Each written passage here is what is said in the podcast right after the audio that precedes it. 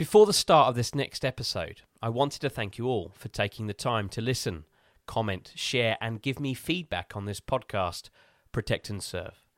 When I set out on this journey to create a new and fresh podcast on the lives of our men and women in policing, I would never have thought it would have received as much support as it has.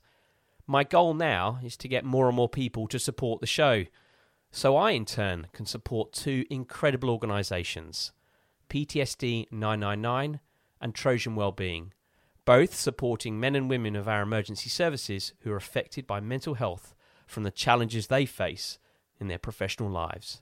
So please, if you haven't already, like, follow and share the show so we can all help those that help us when we need it most.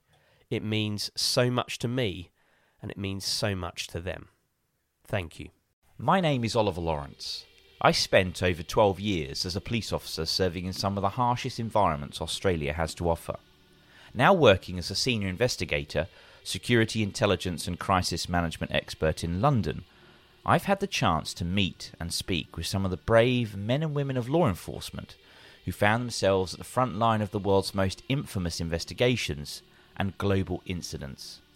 From the underworld of bikie gangs and the mafia to terrorist attacks of unthinkable magnitude. In this series, I'll sit down with these brave men and women to hear their first-hand accounts of these events and how they got there. Welcome to Protect and Serve. This just in, you were looking at a, obviously a very disturbing live shot there. That is the World Trade Center. Killer Zelfeddin Rezgi has just entered the hotel grounds.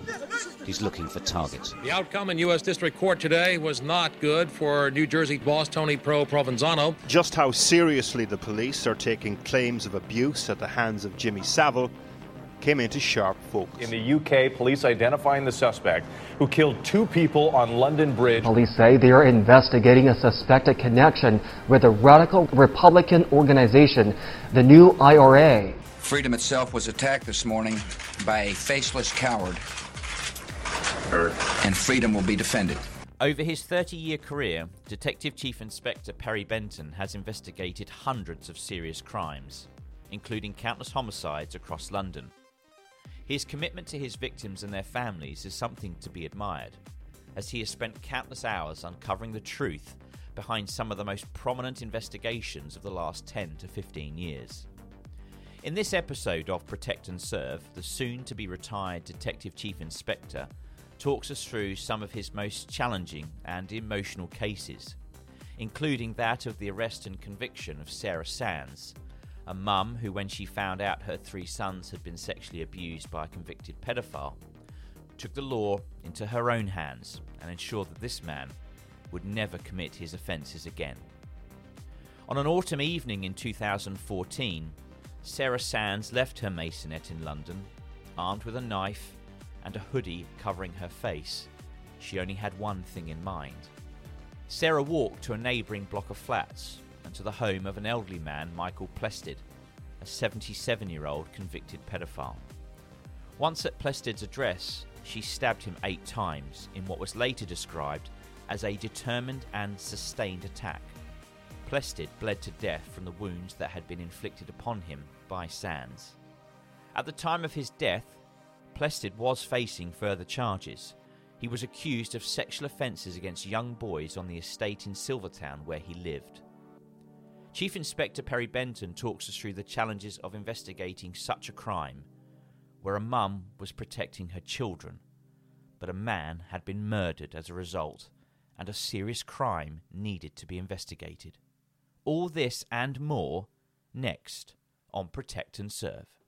Okay, well, welcome to another episode of Protect and Serve. And, you know, we've been so very lucky throughout this first series uh, of the podcast to speak to some fascinating police officers in various different roles. And um, homicide is one of the greatest areas of investigation because uh, the victims of such events, of, of such offences, have no voice. And there are individuals that represent those people so that ultimately to get them justice and to get answers for family and friends and loved ones uh, who have lost someone close to them.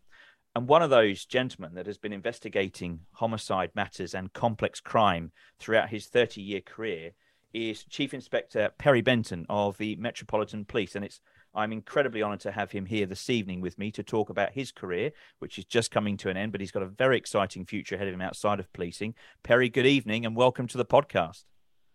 Good evening, Oliver. Thank you so much for inviting me. And um, yeah, I'm, I'm happy to uh, sort of share my stories. And it's been a fascinating career. Um, it's a career that I've loved, you know, dedicated myself to sort of helping um, the community and trying to get justice for families has been, um, yeah, obviously so rewarding. And um, something I'll never ever forget. It's remarkable. And, and what I'd like to do at the start of my podcast is is wind back the clock thirty years to when you first joined policing. And, and, and, the, and the question has got to be, why policing? What chose you to pursue such an incredible vocation? So um, ever since I was a young boy, I've always wanted to help people. Um, I had no history of policing in my family.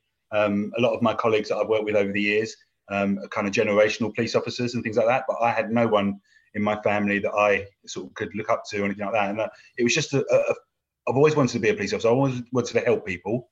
Um, and it's just something that's always been in with me. And I sort of remember from a young age meeting local sort of female police officers that would work, walk around the streets, and they used to pop into houses. And I remember a particular one, a woman called Anne, who used to pop in to visit my parents. And it kind of just drew me in then. And, you know, I've done volunteer work and charity work over the years. And, and as I say, being a police officer was all I ever wanted to do. So I joined the police as a special constable when I first started because Um, you know, not being the most academic as such, it, I thought it was a good way of learning about the role and hopefully also showing that I'm keen and, and hopefully help me, um, you know, in my aspirations to actually joining the police force as a regular, which which happened a long, long, long time ago now. Uh, it's it's remarkable, and one of the one of the things that always interests me is is that families respond in different ways, especially extended family, when they find out or understand that a member of the family, either close or one of the extended members of the family, is joining the police.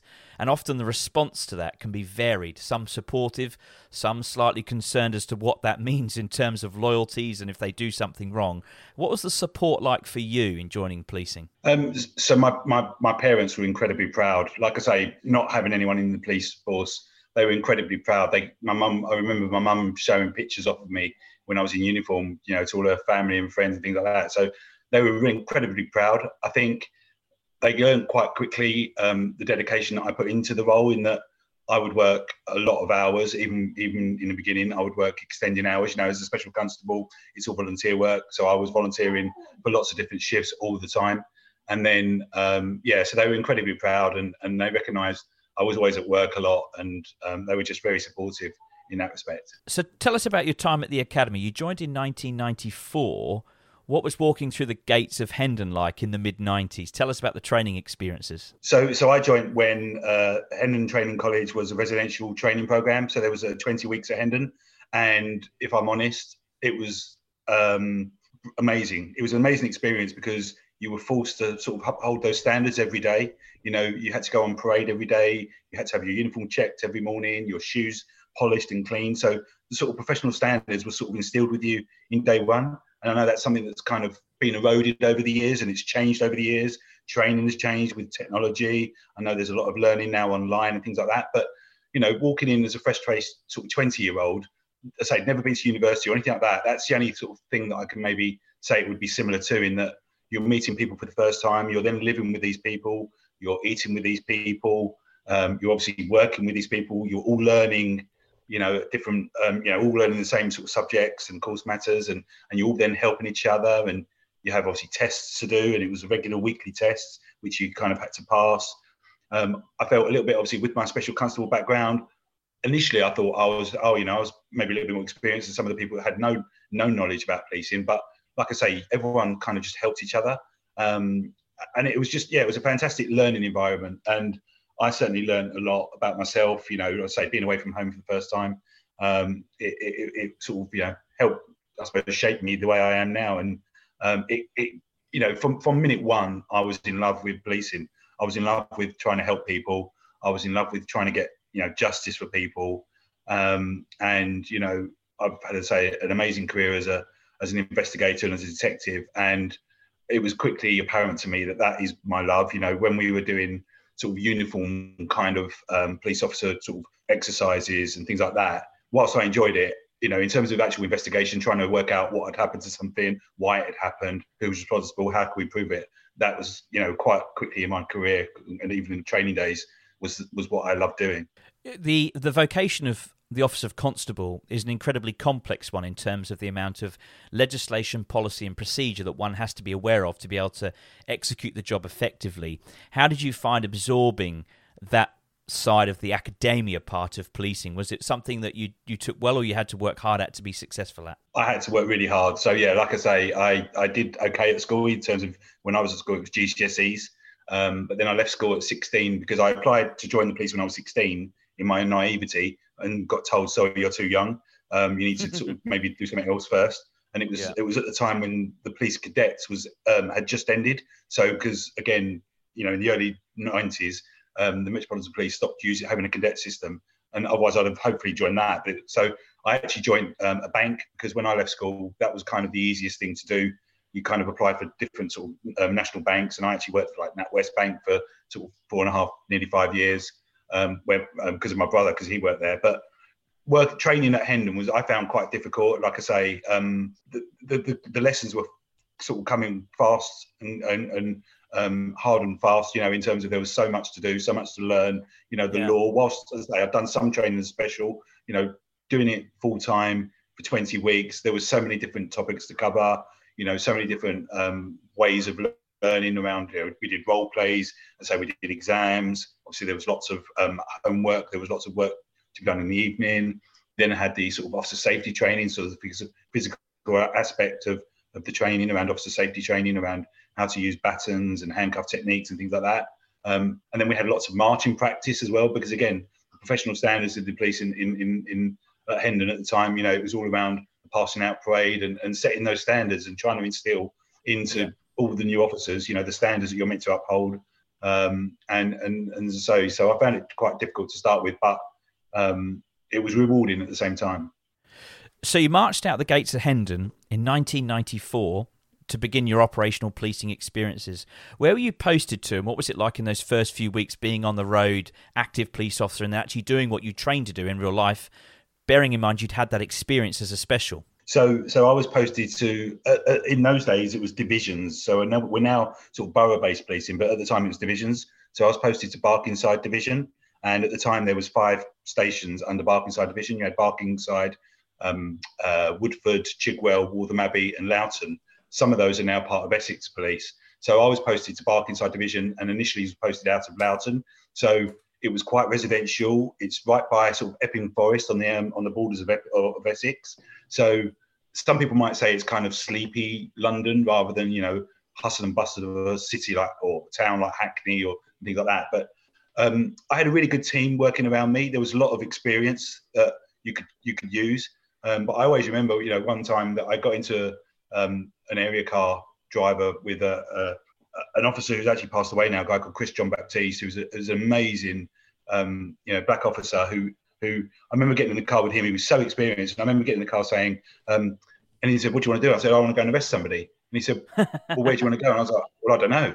And that was my naivety. And I always remember that from one of my first days, in that I was so naive, so keen, but so naive. It's like, I just want to go and arrest someone. And he's like, well, where do you want to go? And it's like, you know, and then he taught me how to do things and different ways of obviously identifying when people have done things or investigations that you can do and things like that. But um, yeah, I mean, I, you know, at those times you you had teams, the teams were quite large in terms of officers' numbers. I mean, I know over the years um, the police force has gone up and down in terms of recruiting and things like that. But I remember at the time you had quite a lot of officers on the teams. Um, we had a, what we call street duties training course as well. So you weren't kind of just thrust into it on the streets. You had what yeah. they call a street duties program where you had sort of some senior officers sort of spend sort of ten weeks with you, again, teaching you the basics of how to maybe stop vehicles safely, how to stop and search people, you know, how to go and report things. And there were you sort of, sort of almost like the bread and butter of your early career where you'd, you know, things like sudden deaths, you'd be you'd be the officers that would be sending to the to the, the sort of incidents like that, again, to give you the experience and the opportunities. Um, so I, I, I spent um, about eighteen months in, in as a uniform constable. But as I said earlier, I, I quickly realised that I was an investigator and that was my passion. So I remember going up to sort of our crime desk, even as a police officer in uniform, saying, I've just reported this assault can I keep it as, to investigate? And in those days, normally what happened is they get passed to C I D or to another department to investigate. But I would always ask, could I keep that investigation to, because I wanted to investigate it. I like the challenge of, you know, taking the statements from the witnesses or the victims, identifying potential suspects and interviewing them, you know, gathering any other evidence that you need to gather. Um, I, I love that challenge. And, and um, so quite quickly on, I was then um, attached to um, a sort of C I D team as beat crimes officer. So I would be given the lower level investigations to look at, but then also yeah. being able to use the experienced officers um, and, and, and learn from them, which was invaluable. And it's kind of almost been like, you know, the kind of thread that's run through my career, working with, you know, excellent officers, learning from people. And then I've now got to that point in my career where I'm now giving back to the officers that are maybe less experienced than me. And, and it's almost like I have to pinch myself that I've now got to that point in my career where I'm now giving back, and I'm things that I would, in my mind, think, oh, that's quite basic or quite straightforward. You know, I'm finding out that these officers have never had that experience or never had to do something mm. like that. And, and it's actually really rewarding watching, you know, being able to give that knowledge and experience back. And, and I've loved that. And certainly in the last, sort of, you know, four or five years of my career, sort of in the last few, four or five years, you know, being an, an S I O and a homicide command, you know, again, teaching the less experienced officers about certain aspects, what they need to do, how how do we need to solve and prove this murder or that investigation. That's, I've, you know, I've loved, I've loved doing that now. So in the first eighteen months whilst you're in general duties, you know, riding alongside area car drivers, were there any periods in that, in that eighteen months where you, you were exposed to those first moments of danger, where you identified that policing offered challenging circumstances which you had to kind of deal with very quickly? Yeah, so, I mean, I say, working in uh, Barkingside Division at the time, you know, like I say, it was quite outer London, so that you did come across sort of violent incidents in, you know, in pubs, things like that. I mean, I've been really fortunate in my career, and some people might even almost like, you know, laugh in that I actually I can only really recall one incident where I was involved in any kind of almost like physical contact with anyone, where we end up stopping two people in a car and it ended up becoming almost like what you describe as a roll around on the floor. Um, I mean, the other times where I've gone to report what we call suspects on premises, where there's been, where there's potentially a burglary and the people involved in that burglary are actually still on the scene. And I remember getting involved in a chase and detaining um, somebody coming away from a burglary with sort of my officers. And we, we had the uh, police helicopter up at the time, which helped us track where the guys went. Um, but I was, you know, quite fortunate in my career, but partly because of the roles that I was doing, that I, I you know, I never personally got involved in sort of the, the the violent nature. Obviously, investigations-wise, I did, and and that was the thing. I I would always class myself as almost like a talker. So if ever yeah. I came across somebody who's being aggressive, um, you know, or was really upset in any situation, I would use my, you know, communication skills and actually just talk about it and, and, and deal with it that way. The greatest skills of a police officer is the is the art of communication. It's obviously a skill that you've developed so well over your career, because it's the one skill that can get a police officer into trouble, but equally it's one that's most importantly can get them out of trouble. Um, it, would you agree with that? Yeah, so like I say, I, I, quite early on, I loved investigating, and I realised that, you know, to investigate any incident, you have to be able to talk to people. You have to be able to interview victims and sort of gain their trust and their confidence to gain get, get as much evidence out of them. So I, I trained quite early on in terms of, you know, interviewing witnesses, um, what we call achieving best evidence. So it's interviewing young and vulnerable uh, witnesses as well. Um, and so I, that was my thing. I loved interviewing witnesses. I loved interviewing um, victims, and obviously interviewing suspects. And and also one of the most rewarding things for me is when I became a detective constable was becoming a family liaison officer. That was something I was so keen to do, because it's it's you're dealing with families that are going through the most traumatic incident ever, and you're supporting them in terms of giving them updates around the investigation, but also families have the most information sometimes that actually help the investigation. So it's one of the most worthwhile roles that I've ever done in my career, and it's something that again helps with that communication, because you're meeting families who are, you know, um, who are distraught, who are grieving, who, who are, you know, want answers, want justice, and you've got to be the sort of public face of the investigation team, of the police, and they're looking to you for answers. I've always promised my families that I would always do the best for them, and that's something I've done from when I was either a detective constable or an S I O, detective chief inspector, and it's something that, you know, the families really, um, you know, look, they, they appreciate that, because you're being honest, you know, you're not giving them false hope. All, all, and, and, you know, I've worked on some fantastic teams and achieved some amazing results and, and justice for families. It, it's never ever going to bring their loved one back, but you know, it, it sometimes does give them some closure and does give them some answers. And and it, and it is about that communication and how you communicate with people. So, and a, a great point here, Perry, is when you're a family liaison officer, you're dealing with a lot of emotion, a lot of grief, and a lot of delivering often really distressing news to families. How do you separate yourself and not get emotionally attached to those situations? It must be really difficult. I um, I I I probably do get emotionally attached. I think it, it's impossible not to separate it. I mean, I've, I've dealt with well over like one hundred investigations, maybe even nearly two hundred investigations, uh, because I'm in a unique position within the Metropolitan Police in that I was a detective constable on the Homicide Command. I was also a detective sergeant where I was a case officer, um, managing cases, going to court on the Homicide Command. I was also a detective inspector, um, investigating officer on the Homicide Command, and also a detective chief inspector, S I O. So I've done everything on a homicide investigation that anyone will be able to do. I did all like what we call the core roles, whether it's C C T V, family liaison officer, exhibits officer, telephones officer, you know, say case officer, leading cases at the Central Criminal Court or other courts, you know. So I've I've done the full range, and it's it's impossible not to get sort of attached to the cases, you know, because I've dealt with some horrendous cases, and you know, um, and and and I, as I say, you you always remember. always remember pieces of them. You know, I've, I've I've seen so many cases where I've seen, you know, homicides c- captured on C C T V. Um, you know, I've got, you know, I've got cases where a, a mother was killed by her ex-partner, um, who was basically kind of stalking her, and he stabbed her. It was on front of C C T V, and he just walked away calmly. And and we had to go and speak to that family that, that same night because they turned up at the police cordon and hadn't seen their, their mother. And they described what she was wearing, about a yellow coat. And that happened in Ilford a few years ago. And and unfortunately, that was the woman. And so I remember vividly going to speak to that family. I've also had a family where um, they lived above the tattoo shop um, and in, in Enfield. And um, unfortunately, the tattooist set fire to the shop, and it set fire to the flat above. And unfortunately, oh, wow. um, a father, a much-loved father, died in, in the fire. And the mother and daughter and her daughter's boyfriend um, were severely burnt. And I remember helping them, going to visit them in hospital, where the daughter and the mother had lost Um, all their belongings. At the time, I managed to go through and contact John Lewis, and John Lewis were phenomenal, and they actually gave the mother and the daughter some clothes, handbags, shoes, you know, just some basic items for the family just to get them back on their feet again. And so those sorts of cases, you know, always stick with you, and it's and it's it's impossible to sort of detach. I think I've just over the years kind of learned to live with it, but you know, you just yeah, you just deal with it. Um, you know, I I've quite often, you know, shed a tear or two at the end of court cases in court, where, especially if you, you're listening to the victim impact statements that the family have written regarding how the murders affected them.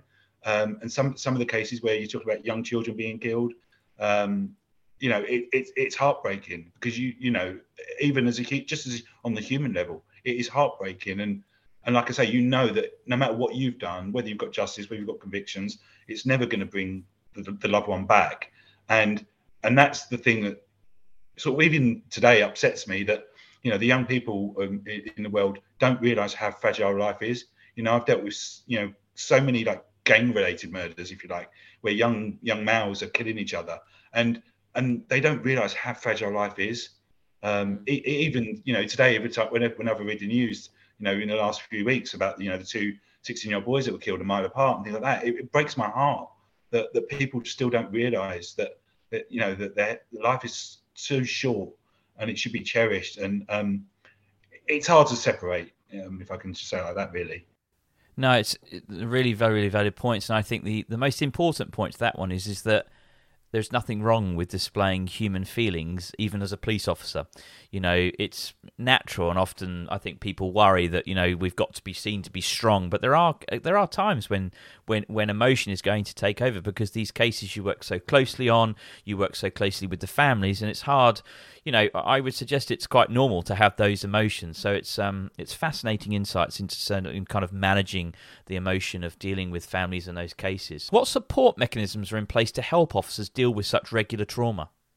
So, so there is. Um, so, if you're, um, say, a family liaison officer, um, we have on teams, and I was one at a point when I was at the rank, that we have what we call family liaison coordinators. So they are like, almost like welfare officers that should regularly speak to their officers to see um, what deployments they're dealing with, and, and if they need any assistance. We also have what we call occupational health, where there's like, you know, potential counselling available. And, and obviously it's down to line managers and, and senior managers to sort of manage the welfare of their staff to see, to spot the warning signs. Um, yeah. and, and in one particular case, you know, I've had, you know, officers where potentially I, sh- I should have spotted some signs earlier and should have supported them earlier.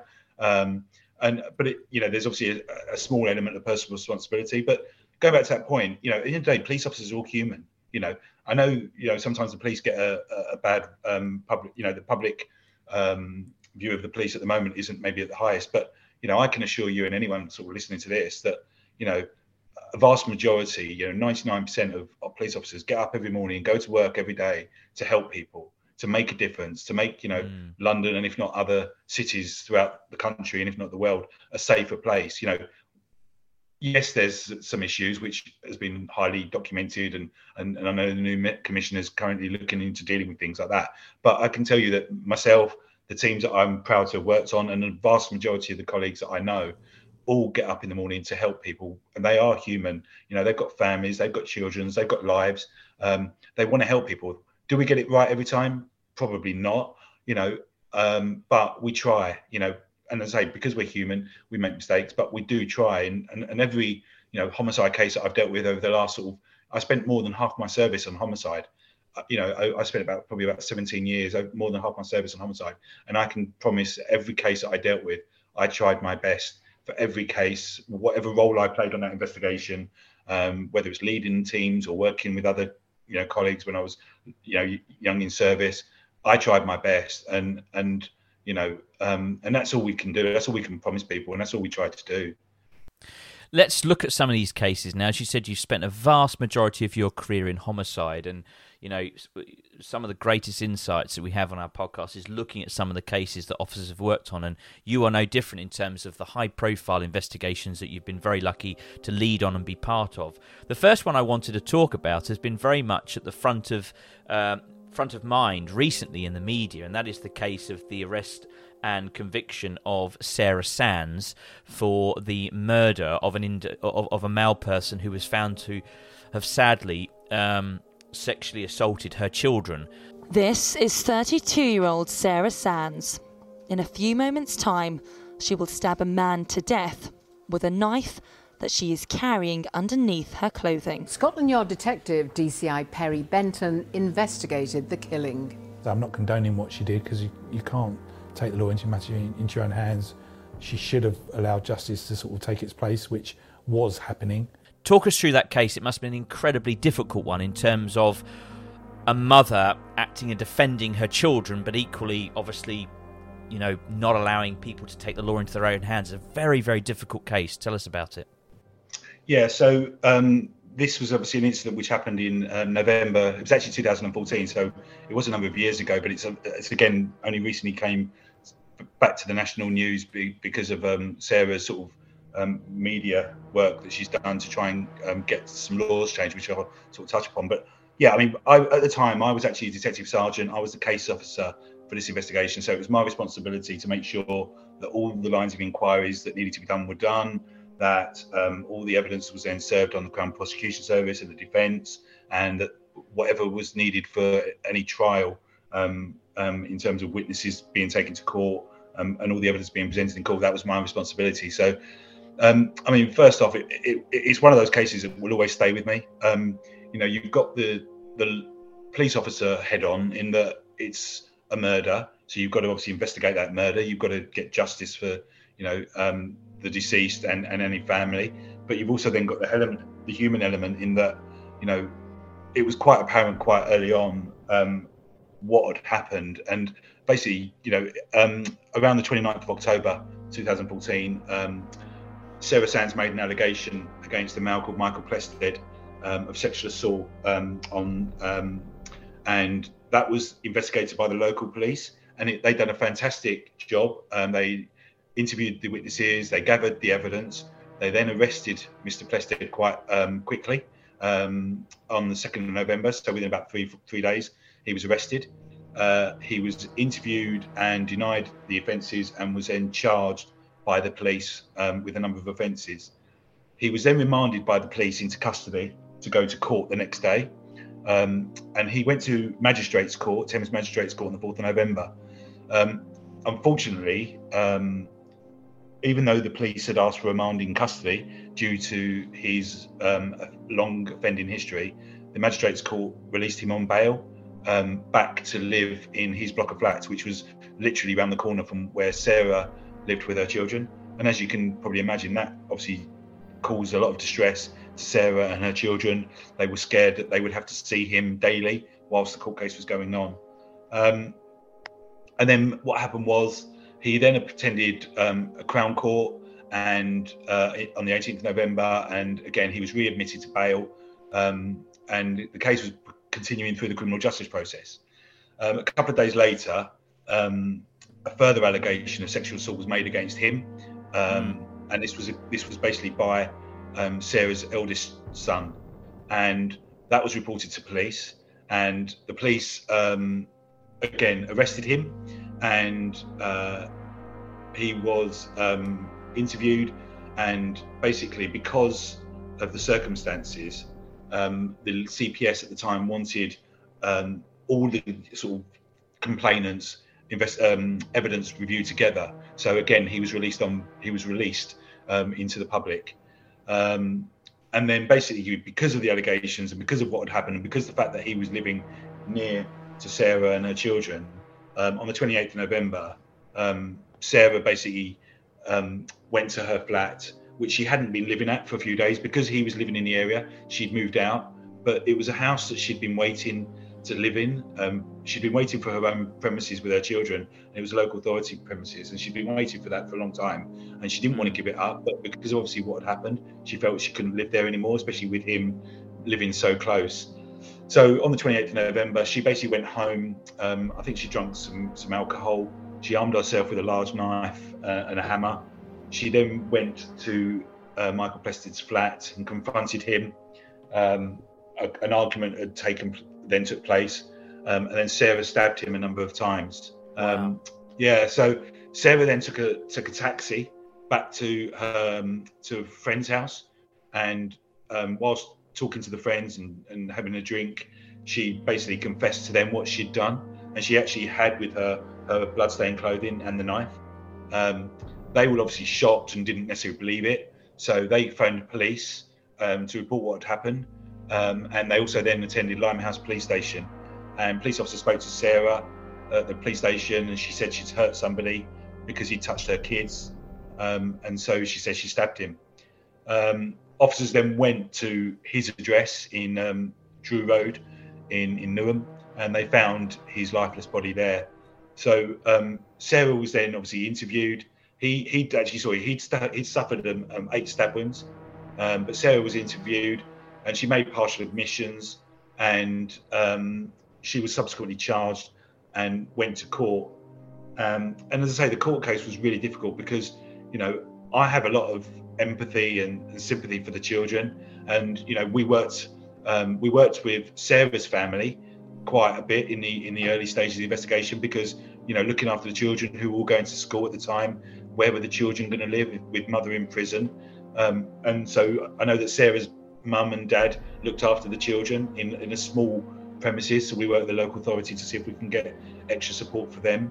Um, Mister Plested, um, who was deceased, he didn't have any immediate family, so there was no sort of immediate family that we had to sort of have any long detailed conversations with. We found a distant relative who lived quite far away, but they didn't want any sort of contact or anything to do with the investigation whatsoever. Um, So we then had to investigate the incident. We had to investigate homicide like we would any investigation. We had to look at the circumstances of what had happened, why it happened, um, and, and gather as much evidence as we could because we didn't know if we were going to have a trial. So with every investigation we have to do, we have to look at all the evidence, you know, closed circuit television, C C T V, you know, forensic evidence, telephone evidence, you know. We know on this occasion that Sarah took some taxis, so we had to obviously identify the taxis that she used and interview those. We had to interview the people that Sarah had confessed to and, and take statements from them to find out what she'd said to them. Because again, we didn't know whether, you know, what Sarah's kind of defense was going to be in court, whether she was going to blame other people or if anybody else was involved. You know, we had to keep a, very much an open mind. With all our investigations, we have to keep an open mind at all times about the circumstances, and like I say, gather as much evidence as we can. Um, so we gathered all the evidence, and we then subsequently um, had a trial at the Central Criminal Court. Um, and, you know, Sarah pleaded not guilty to homicide, but she um, but she basically claimed uh, loss of control um, as, as her defence. Um, mm. And um, so we, we had a trial at the Central Criminal Court um, between the twenty-third of June two thousand fifteen and tenth of July. Um, and various experts were called, all the evidence was called, and, and Sarah was, um, she was found not guilty of murder, but she was convicted of manslaughter by loss of control. And she was sentenced to three and a half years imprisonment. So, you know, I, I think, you know, the trial judge, again, it was, you know, it was one of those cases where it was really emotional for everybody involved, because like I said a minute ago, you know, you've got the, the, the legal side of it, the law side of it around homicide and w- what she had done, but you had the human element around why she'd done it, the impact on her children. But because of obviously the, the, the children being the victims of the sexual assault, what was reported in the media at the time was that it was just a mother that had killed a paedophile. And unfortunately, because of that, because the judge, the trial judge sentenced her to three and a half years, um, it was then subsequently referred to the Court of Appeal to consider whether the sentence was unduly lenient. And that was because of, my understanding is that the public, some members of the public had complained about the sentence, not knowing the full facts because it wasn't allowed to be reported. And I think if it's one of those cases, again, if, if the public was aware of the actual full facts, would anyone have appealed? Um, maybe, maybe not. I mean, it's one of those we'll never know. But because of that, on the twenty-second of January two thousand sixteen, um, the Court of Appeal looked at it and actually decided that it was possibly unduly lenient. And so they increased her sentence to seven and a half years in prison. Um, and so Sarah's served that time in prison. She's come out now. I know that she's recently done some sort of interviews in the media, because one of the things, one of the, the key aspects of this investigation was that Michael Plested actually had a different name. His name um, officially was a guy called Robin Malt, and he was a convicted paedophile. He was what you would class as a predatory paedophile, and he basically groomed Sarah's children without, you know, any sort of um, anyone knowing. He used to work in a bric-a-brac shop um, in, in one of the sort of news agents nearby, and he'd have like, he basically employed Sarah's young children there to help him, and they loved it because they loved the independence, they loved potentially earning a little bit of money. So when he started inviting them back to her, his flat near where Sarah lived, she thought nothing of it. Sarah used to even, you know, make food for him because she felt sorry for him, but she didn't obviously know, and no one knew that in reality he was basically grooming the children. Um, And so, um, but one of the things I say Sarah's looking to do is campaigning around that how can people be able to be convicted with serious offences and then quite easily just change their surname, change their name, and almost like live a new identity. And I know that's something that's being looked at in, you know, in Parliament and things like that. And it's something that I know that Sarah's quite keen on. So, I mean, it's a really traumatic case. It's one of those cases because, you know, I'm now, I'm a parent. Um, I mean, I was a parent at the time. And it's one of those cases where you kind of sort of say, well, what would you do? You know, what would you do if it's your child that's been, um, you know, sexually assaulted or assaulted? Uh, how would you be able to, what would you, how would you be able to cope? You know, as I say, the legal side is that you can't take justice into your own hands, and the justice system was still ongoing. You know, he was still being prosecuted. Um, but I think, you know, obviously I'm not, I can't speak for Sarah directly, but, um, you know, the fact that she then got told about her third son, her eldest son, being the victim as well, I think that kind of appears to be the tipping point where she she obviously did lose control and, and, and obviously took matters in her own hands. And and it's incredible because you think about the guilt and the anger that she was experiencing after finding out that all three of her children had been the victims to what can only be described as an abhorrent act by an individual that um, was being investigated. But like you say, the importance of your job in remaining impartial and ultimately having to do what it is that you do, which is investigating the circumstances of a violent and unexpected death. The, the, the one question I had in terms of the crime scene, you know, you, you described the fact that this chap was stabbed eight times. Those crime scenes must be quite challenging in terms of quite a confronting scene that you're having to deal with and process. How do you how do you set yourself to be able to manage what you're looking at, process it? Do you compartmentalize it? Do you, are you able to move on from crime scene to crime scene? Because they're quite you know, um, traumatic ordeals to try and manage? Yeah, I think I think like you say, it's probably compartmentalising it, because, you know, I've, I've been to, you know, probably over one hundred crime scenes, whether it's stabbings or shootings. You know, I've I've I've I've had to take fingerprints from a, a male who killed his girlfriend in Leighton, um, who then jumped in front of a train, and, and so basically there was a pile of almost like mush on a post-mortem table, and I had to take his fingerprints. And I, you do compartmentalize it, you know. It's something that that sort of, sort of thing will stay with me forever. And so for like this particular case, you know, there was a lot of blood in the flat. Obviously, we had the deceased, we had the dead body. Um, I think I, it's hard to explain in, in that, you know, it's something that you you kind of get used to.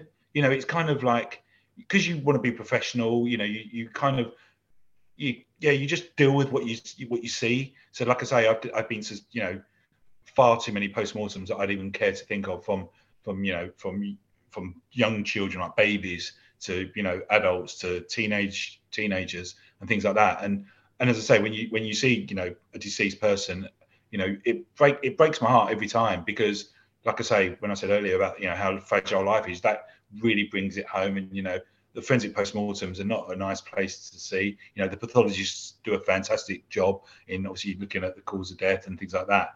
But, you know, it's heartbreaking, because, you know, behind that deceased, there's, there's a family, there's a loved one, there's maybe, you know, brothers, sisters, husbands, wives, you know, children, and it, and, it, and it's heartbreaking. So, but you do compartmentalize it. You work with specialist officers, you know, so we have forensic teams who again do a fantastic job, look at the forensic elements. We have what inside within homicide, we have what we call crime scene managers who who manage all the forensic aspects of an investigation. So they call on additional support services from um forensic practitioners, in or what we used to call S O C Os or scenes of crimes officers. They're now called forensic practitioners. Um, we have obviously photographers, we have obviously scientists that we call out to look at the um, blood pattern analysis for certain cases. So we would look at, you know, where the blood is on walls and on floors, and whether it's airborne blood or splatter blood, and, you know, if we can determine the actual sequence of events just from the, the scientific evidence. So, you know, when you work with these professionals and you see how professional they are, it kind of rubs off on you, and you, you know, and as I say, when you ultimately, you know that you're doing a job, what, what, as long as you understand what you're doing it for and why you're doing it, and ultimately it's it's to help families, it's to get justice.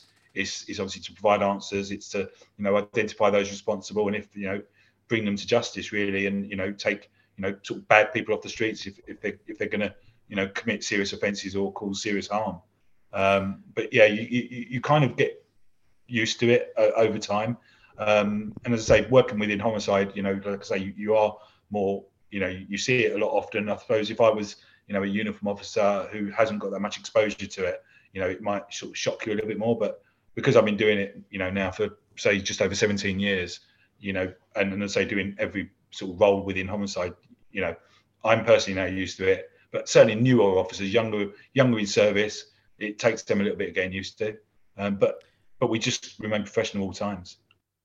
One, you know, the one of the unique elements of complex investigations is that often, sometimes, your investigations take you overseas, and you have been. Um, received commendations, both judges' commendations and Detective Chief Superintendent commendations, for your commitment to investigative ability, professionalism and leadership in a complex kidnap and robbery investigation involving the U K's first extradition from Afghanistan. Tell us about that investigation. It sounds fascinating. So um, I didn't actually go to Afghanistan um, as much as I'd like to have done, and it was actually around the time of of of, of the conflicts out there. So um, it, it was a really challenging investigation in, because it involved um, some Asian businessmen who were involved in a property deal with some other Asian businessmen in Stoke Newington. And there was a dispute over money. So the two victims, who were brothers, were uh, basically lured to the business premises on the pretext of a business meeting. Whilst in there, um, they were assaulted by a guy called Anthony Malone, who's actually written various books around his uh, circumstances out in Afghanistan, and actually, I think, actually covers the investigation and his role in the investigation in his book. Um, and he asked me to quote on that, but I, I never did. But he was basically a hired help, and he assaulted the two brothers in, in his business premises. They were kidnapped, they were threatened, they were seriously assaulted. But it was a complex and challenging case because obviously it involved the business dealings between the two parties. Um, but Anthony Malone quickly fled to Afghanistan quite quickly after the, the uh, kidnapping and the robbery and the assault. And so um, there, there was a lengthy investigation um, and um, ultimately uh, he was then detained out in Afghanistan again for some kind of um, illegal business dealings, something to do with him trying to sell vehicles to Afghanistan people or the, the Afghan government or, or, or army. And so he was detained in Afghanistan. So we managed to um, work with them and obviously managed to yeah get him extradited back to the U K. And we had uh, a lengthy trial um, and he was convicted and he was sentenced to sort of over seven years um, for those offences. But he denied any knowledge. It was it was a very challenging case because he, he made a lot of claims about um, working with sort of government agencies and secret services and things like that. So we had to look into all of those sorts of things. Um, I, I, I know for a fact that he's he, I think he's recently gone out to Afghanistan again. Um, God knows why he'd want to put himself in those sort of in that sort of area, in that sort of danger. But um, it was a really challenging investigation. It's one that I'm proud of in that, you know, because of the challenges, and it's and it's a really complex investigation, and it it, it would take me a long time to go through everything. But um, yeah, I'm proud to, to that we got him back to the U K. Um, it was challenging, you know, persuading the victims to give evidence because again they were fearful for um, for their con- they were fearful that they would be in, in further danger if you know giving evidence. So we had to work with them. Um, there were other defendants as well involved that. Um, that were acquitted um, but found guilty sort of for minor offences, partly because of the way Anthony Malone acted throughout the trial. They basically blamed him as being like almost like the rogue uh, hired help, and that they they basically said that he was the one that you know kind of went off piste and used violence, even though they, they didn't want that. So it's something that um, I don't necessarily agree with. I think all all, all of them should have been convicted, but um, it, it was a really complex investigation. I was also going to say I've also had the first ever U K extradition from St Lucia, which was um, a, a relation to a gang-related murder in Newham. Um, a, a boy called Champion Gander um, was was stabbed and killed um, by um, where well, there was three three sort of suspects, if you like, that um, basically had come across Champion um, in the street, and it was almost like a rival gang-related murder. And um, one of the suspects.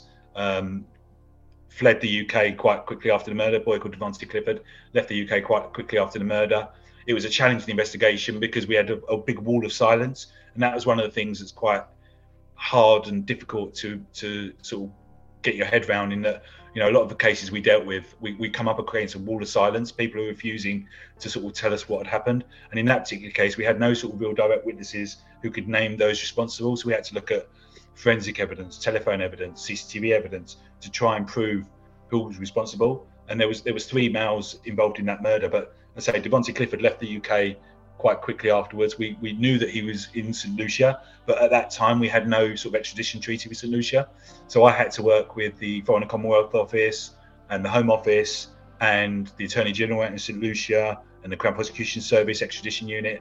And and it took you know almost like a year and a half to persuade St Lucia to, to actually deal with this extradition. And as it happened, we, we managed to charge two of the males involved in the in the murder in the U K.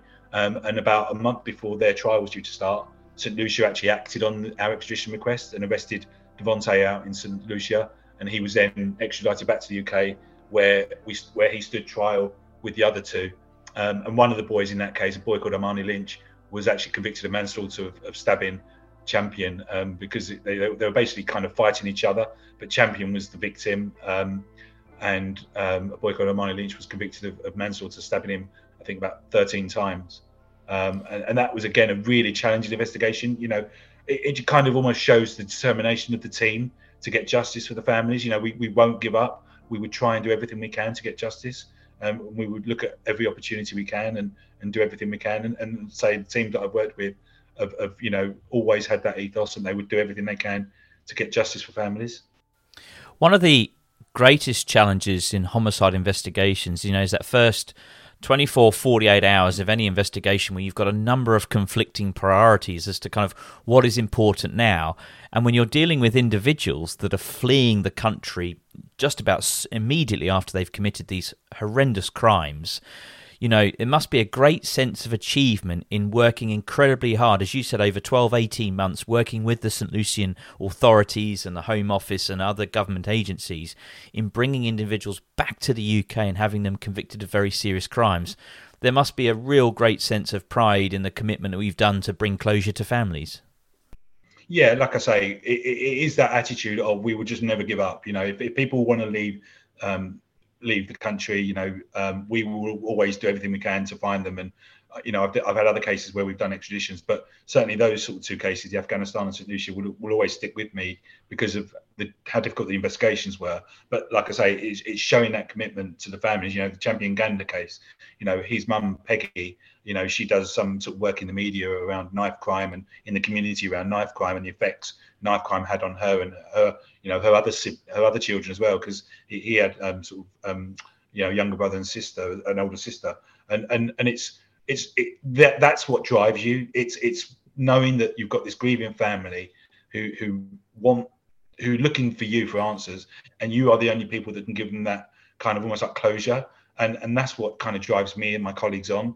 You know, that's why, you know, I'd work all the hours that I had to work. You know, I used to sometimes sleep in the office sort of three or four days in a row um, on particular some of the homicide cases I worked on, purely because there was this fire in me that kind of said, right, what do I need to do to solve this murder?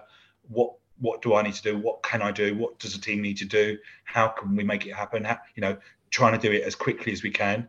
And, you know, and and and, and that's kind of that determination. And like I say, I've always had that fire in me, and you know it, it, that will never leave me. So it's that kind of I need to do this. I need to do it as quick as I can. Like, what do I need to do? What resources do I need?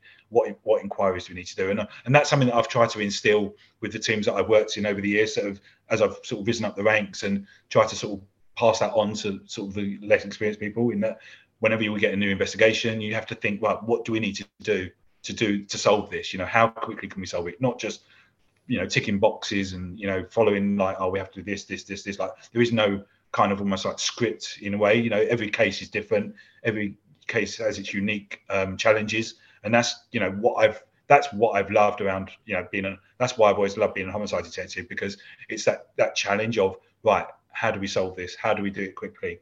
What do I need to do? And, and it's, and it's, and it's, I've, I've loved sort of every second of it. And, you know, I've, I've reached towards the end of my career now, but I can look back and say from when I was a, a D S case officer or detective inspector or or D C I as an S I O, you know, every homicide case that I ever worked on, um, we identified um, virtually everybody that was responsible. And, you know, in all those cases, you know, we everyone that sort of was, we believed was involved was convicted. You know, I never had anyone acquitted of, of, of, um, of like the whole, all charges.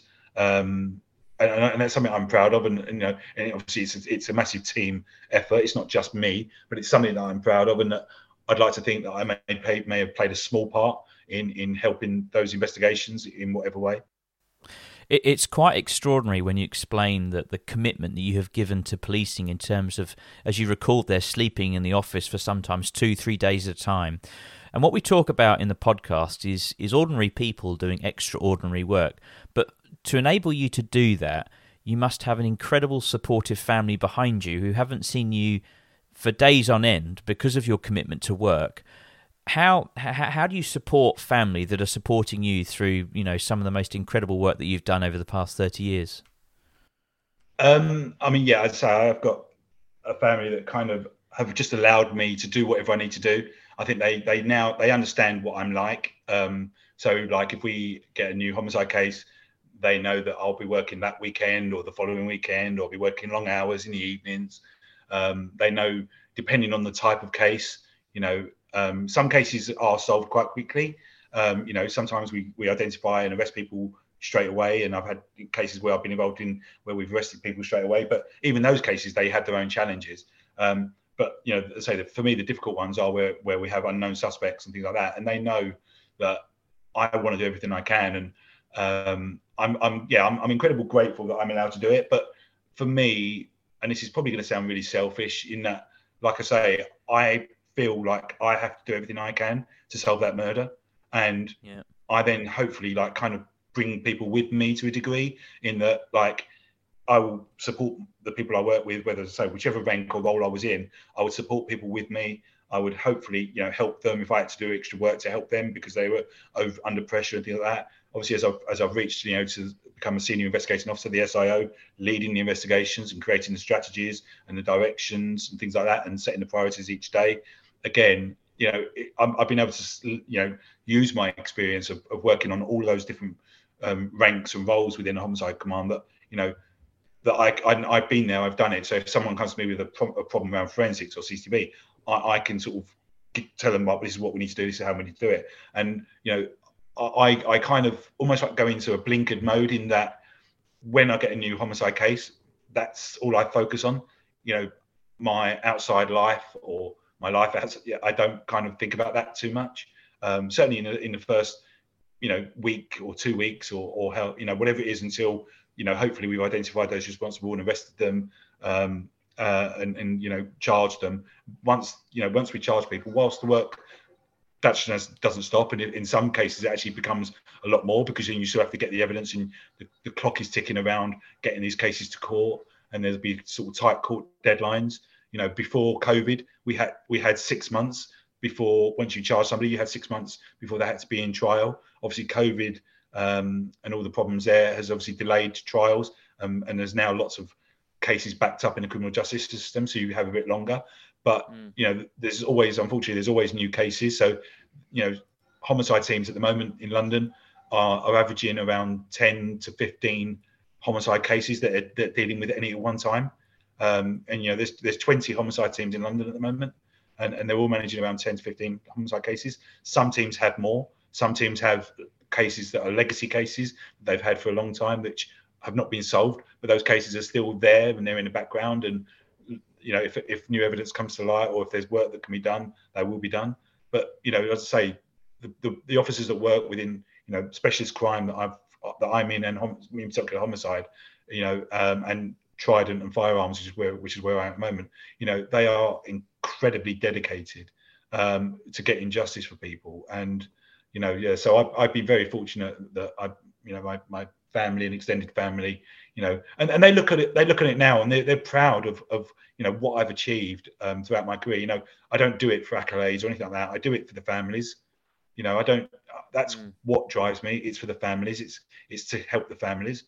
Um, and that's, you know, that's my, that's me personally saying that, you know, other people might have other motives, you know, but I, for me, it's, it's helping the families, and that's what's driven me about my career. Let, let's talk about the Karen Peters homicide uh, in August twenty eighteen.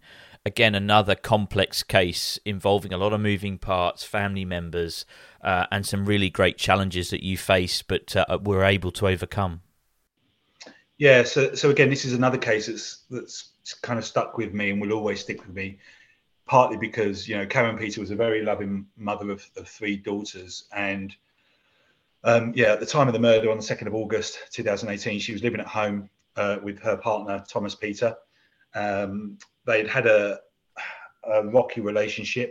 Um, it's fair to say that Thomas Peter had been having um, various affairs um, throughout sort of their relationship.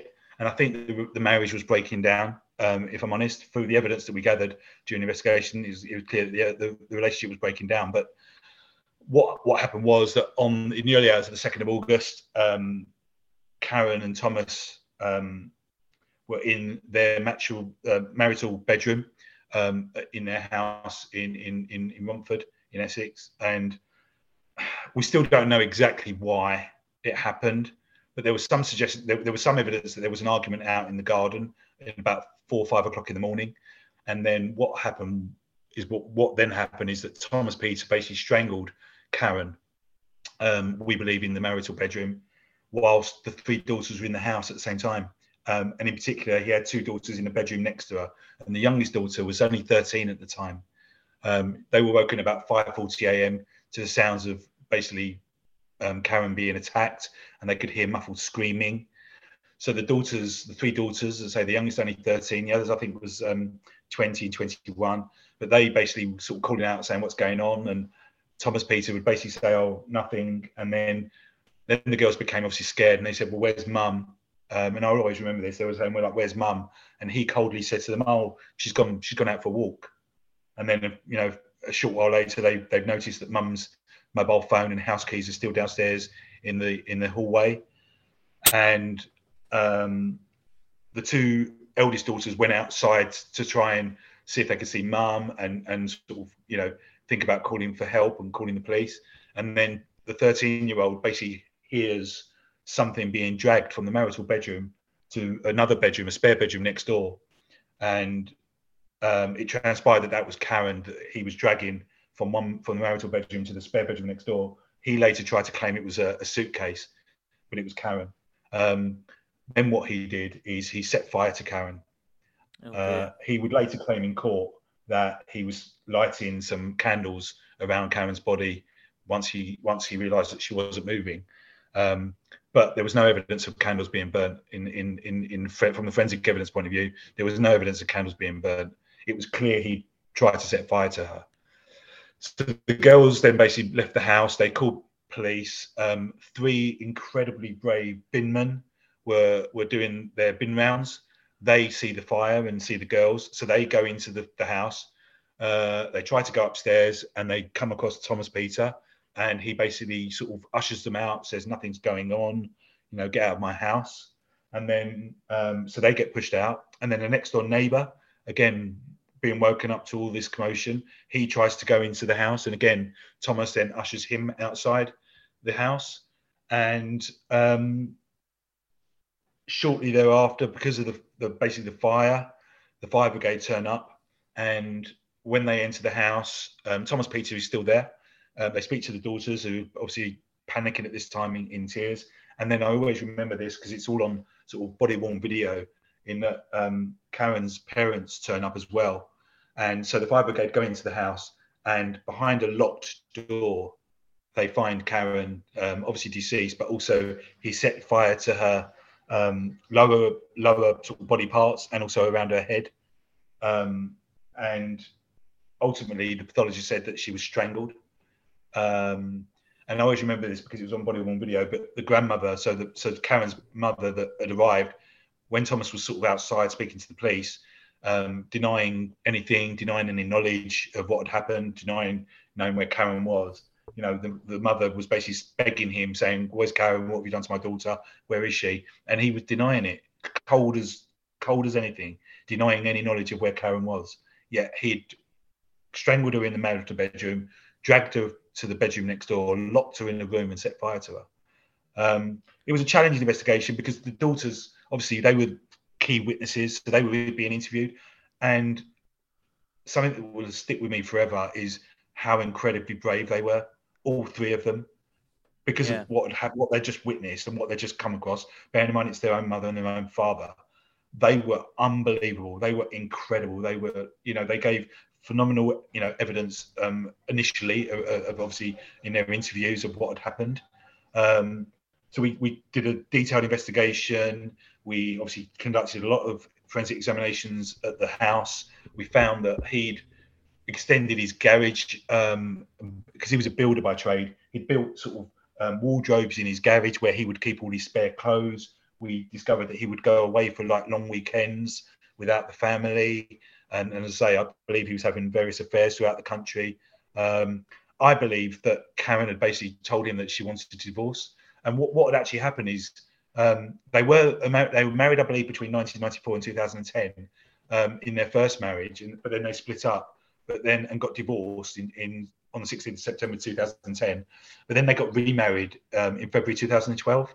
Um, but as I say, by the time of, of, of two thousand eighteen, like I say, I believe he was having many affairs, and that she basically decided to end end uh, the, the marriage. Um, we also discovered evidence that he took out a life in- insurance policy shortly before the murder in her name um, for sort of over three hundred thousand pounds. So I believe that was potentially, um, again, part part motive for what he tried to do in, in, in murdering her, trying to claim the life insurance policy. Um, but again, one of the difficult things is that he denied he denied the murder. So we had to have a trial, and he forced his daughters to give evidence in the trial. And and as I say, they were incredible. They were unbelievably brave, giving giving evidence at, at the trial um, of obviously what they'd seen that day, what they'd heard, what they said to, to their dad. You know, begging their dad to let, tell him where mum was. You know, it, it is it's heartbreaking. It is really heartbreaking, and it's one of those cases that that will stay with me forever.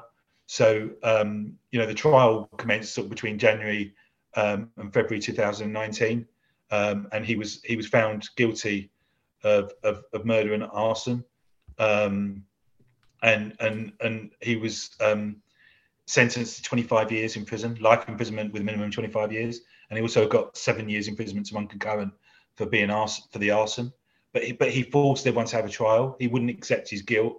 He he tried to deny it. He even denied at one point strangling Karen, even though the pathologist gave evidence that he'd strangled Karen um, in, in the bedroom, um, or he strangled Karen. He tried to claim that Karen had basically run onto his hand. He'd had his hand held open and that she run, run onto it and somehow had strangled herself on his hand.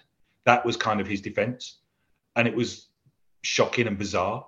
That, you know, because that wasn't even the, the the the evidence, if you like, from the pathologist. The pathologist clearly said, you know, to strangle somebody, you have to sort of almost like grip their neck for, for you know, for quite a considerable period of time. Period of time, uh, and he tried to claim that Karen had just run onto his hand. And so, you know, again, when I go back to the family, it's it's the family, it's Karen's parents that I have a lot of empathy and sympathy for. It's the, and it's the three brave, incredible daughters. You know. Um, You know, how, uh, my heart goes out to them about what, what they went through. You know, not only have they obviously they've lost their mum, but they've lost their dad, you know, to prison for a long time. Um, I, I hope that they're, you know, I, we, we don't have much contact with families once once the case ends. Um, obviously, if there's anything that we can support them with, we will, and we'll offer any support. But then you have organisations like Victim Support who sometimes provide extended sorts of support after after the cases conclude. But you know, I, I just hope that the, the, the, they're sort of living their best lives as best they can. But it's one of those horrible cases um, that you just um, d- d- just touches you and will always stay with you. One of the incredible things was is the uh, eldest daughter in her victim impact statement said, "I always thought Dad was our protector, that he would protect us from the outside world. The irony, it was him we needed protecting from, and he took our mother from us." And, and what always amazes me is that people must think they'll get away with these crimes. You know, this is horrific. You know, what, what in your experience, what do you think goes through these people's minds to think that what they're doing, nobody will find out about? So, yeah, so in my experience, it's, it's, it's extremely rare for anybody to plead guilty to murder. I think I may have had it maybe once or twice in my career where somebody's actually pleaded guilty to murder, where, you know, even though whether the evidence is, you know, so overwhelming, Um, people will try everything they can to, to to get away with it. Basically, they'll they'll you know see they'll speak to their legal teams. They'll they'll look at whether they can get any psychiatric reports or or defence expert reports, or whether they'll look at the police procedures to see if there's been any issues around police disclosure or police um, procedures. And and they will try every trick um, to, to to get away with it, because what's the alternative? That they're going to spend, you know, if, if you get convicted of murder, you're going to get life imprisonment with whatever the minimum term is that the judge sets, depending on the guidelines. So in my experience, it's very, very rare for people to plead guilty to murder. Sometimes we get, in, in homicide cases, in murder cases, sometimes we get offers of manslaughter. So people might say, well, you know, whilst we didn't intend to kill or intend to cause really serious harm, we did accept we killed them, so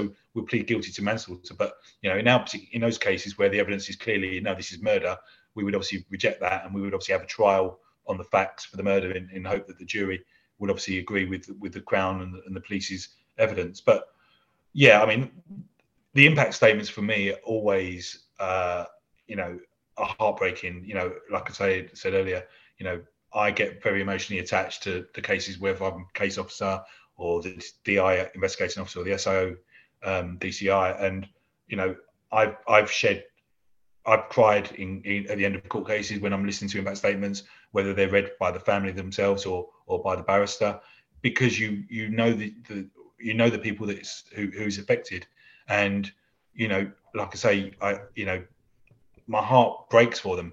Um, it generally does. In every case I've had, my heart breaks for them, because you know that their lives have been destroyed by the actions of these individuals. Um, But for, for me in particular, for him, in this particular case, with Thomas Peter, he was so cold. It was chilling. It was almost chilling how cold he was about his own daughters and about, you know, what he'd done to Karen. He was just so cold, and he denied it, even though the evidence was overwhelming. You know, th- there was no alternative. There was no defense for what he'd done. You know, she was a lot smaller than him in stature. You know, she wasn't a threat to him. Um, and, and, and, and yeah, so it's, it, as I say, it always goes back to the the, the people that are left behind, the, the, you know, the children, and, and certainly in his case, you know, Karen's, um, you know, parents, um, who I met, you know, numerous times, and, and you know, um, I feel so sorry for. It, it, one of the um, summing up points the judge made in that trial, Uh, in in sentencing Peter for life and ordering he serve a minimum term of twenty-five years behind bars, he said, "You're an arrogant, egotistical, chauvinistic and controlling bully. Uh, by calling her a bad mother was an outrageous lie that she was. As you well know, she was an outstanding mother." One of the questions I wanted to, to, to put to you and to other investigators is that you spend so much time with these families, and especially these young these young girls who've lost their mother. Is it normal for officers to check in with them two, three years down the line after a case is closed to see how they are, to touch base? Or is it once the case is finalised in court, that's kind of a, a line under the sand and you have to move on to the next job? I think um, in, in reality, because there unfortunately there's so many cases, it's very, very difficult to, to stay in contact with, with families. Um, yeah. Obviously, if cases are finished at, at court, like I say, there's various support services that um, that obviously offer support going forwards, especially if somebody's then serving a long sentence in prison. You know, the probation service are, are, are legally and duty bound to contact the families if somebody's then due to be released from prison. Um, you know, I, I, occasionally you might get a phone call from the family or an email from, from a family, but also I think some families prefer the closure and, and don't want to have contact with the officers involved, because it's almost like a reminder of what happened, and and and that's that's what I've had in my experience. You know, I've maybe I could probably count on one hand the amount of families that I've either been in contact with or still in contact with in in, in some capacity. Um, you know, so yeah, but I think a lot of families actually like that distance because they don't want the constant reminder of what had hap- what's happened, and they, you know, try to rebuild their lives as best as possible. But you know, we always say to the families when we do sort of like our what we call exit meetings, once we once the investigation's concluded and the family liaison officer has, you know, explained the process following going on forward around, you know, victim support and the, you know, probation service. You know, if the families do have any issues, they can contact us, but it is rare that they they would do.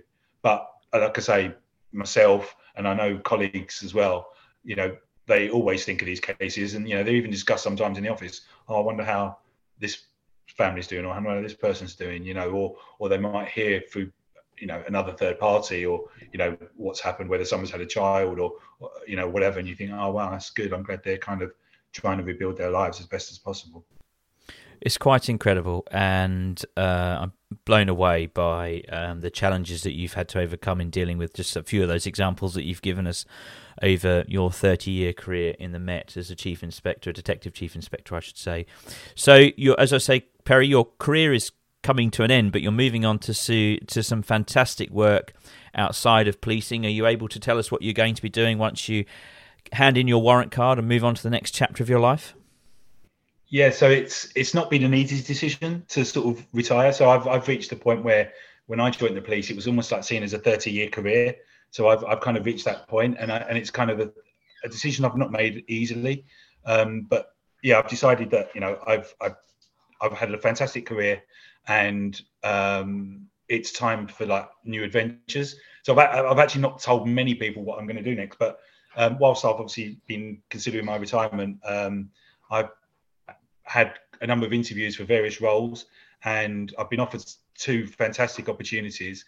Um, and one opportunity that I've I've decided to accept is um, I'm going to be the security manager for Tottenham Hotspur Football Club, um, which for me is is like almost like another dream role. You know, like having that dream of always wanting to be a police officer. Um, I support Tottenham. Um, I'm a fan, and I applied for the role. I had no expectations of getting the role. I had, didn't know anybody who worked for Tottenham at the time, so I had no one that I could speak to around the role. Um, I, I used the uh, uh, the services of LinkedIn, if you like, to connect with people in the football industry, and spoke to some fantastic people um, at some fantastic football clubs, Man City, Chelsea, uh, Aston Villa, Nottingham Forest, who gave me an insight into their role and what they do at their clubs, which helped me. But yeah, so I've been offered the role of security, uh, security manager at Tottenham Football Club. So I actually retire in the police on the second of January um, next year, uh, twenty twenty-three. And I actually start my next job the next day. It's the third of January. So oh, wow. I've had some time off. I have had some time off, though, between now and um, obviously retirement. So I've got, you know, quite a bit of leave that I've been trying to use up between sort of now and then. So, but yeah, I, I retire from police on the second of January, and I start my new role at Tottenham Hotspur Football Club on the third of January. And it's, it's, it's again, it's a proud moment for me um, and my family. You know, um, you know, I've got lots of family and friends that are, you know, Tottenham Hotspur football fans, and having the opportunity to sort of say that the stadium is now my office. You know, that that new world-class stadium that's been built is now my new office. And you know, I've been around there a few times recently. I was even there last last night for the Tyson Fury fight. I got invited to come and watch as a guest, to kind of watch the security arrangements and see what's done. And, you know, I was kind of just constantly smiling. You know, my my, my face hurts by smiling so much. It's it's a fantastic opportunity. There's a lot to learn. You know, I've not necessarily done security in that way before. I've done lots of like planning and operate, planning and organising and operations and things like that. And there's a lot to learn, but, you know, there's some fantastic people that work there who I'm I'm so excited to to be learning from. And yeah, I, I can't wait to get started. Well, Perry, the last hour has been quite incredible, and uh, it's been an absolute privilege to hear just a snippet of the uh, stories and the investigations that you have led in and taken part in, which have ultimately given a voice to victims of some very, very serious crimes. So uh, on behalf of my colleagues and I, you have what just under four weeks of, re- of service remaining. Thank you ever so much for your service, your dedication and your support to families right across London. Uh, and on behalf of uh, my team uh, on the podcast, we wish you all the very best for the future, and uh, I'm sure your family look forward to seeing a bit more of Perry around the home, if not being away from home on Saturday afternoons whilst Tottenham are playing teams in the Premier League. Thank you so much for the opportunity. Thank you for the time to uh, talk about my career. Like, I've had a fantastic career. I'm so proud of, of of the work that I've done with and the people I've worked with. You know, that's what that's what makes it. It's the colleagues. And, you know, we've all gone through sort of traumatic incidents together. But like I've sort of said throughout this sort of podcast, it's it's working together to, to try and help the people. And, that, and that's the thing that I, I think I'll miss. I'll miss the colleagues that I work with, because I've worked with some phenomenal people um, who have basically helped make me the man I am today. So I'm incredibly grateful, and, and thank you for this opportunity. No, it's an absolute pleasure. And uh, your departure from the Metropolitan Police, I'm sure, will be felt Uh, very far and wide, but uh, on the flip side, Tottenham Hotspur have gained uh, an invaluable resource and somebody who I know will provide them with the best level of expertise in security and risk management I think they could probably find. So again, wishing you all the best of luck, and thank you very much for, for, for showing up to the podcast. Thank you. Thank you very much. Protect and Serve is a Mash Pumpkin production, hosted by Oliver Lawrence. Research and questions by Oliver Lawrence and Robert Winstanley. Produced, edited and sound designed by Jack Lawrence.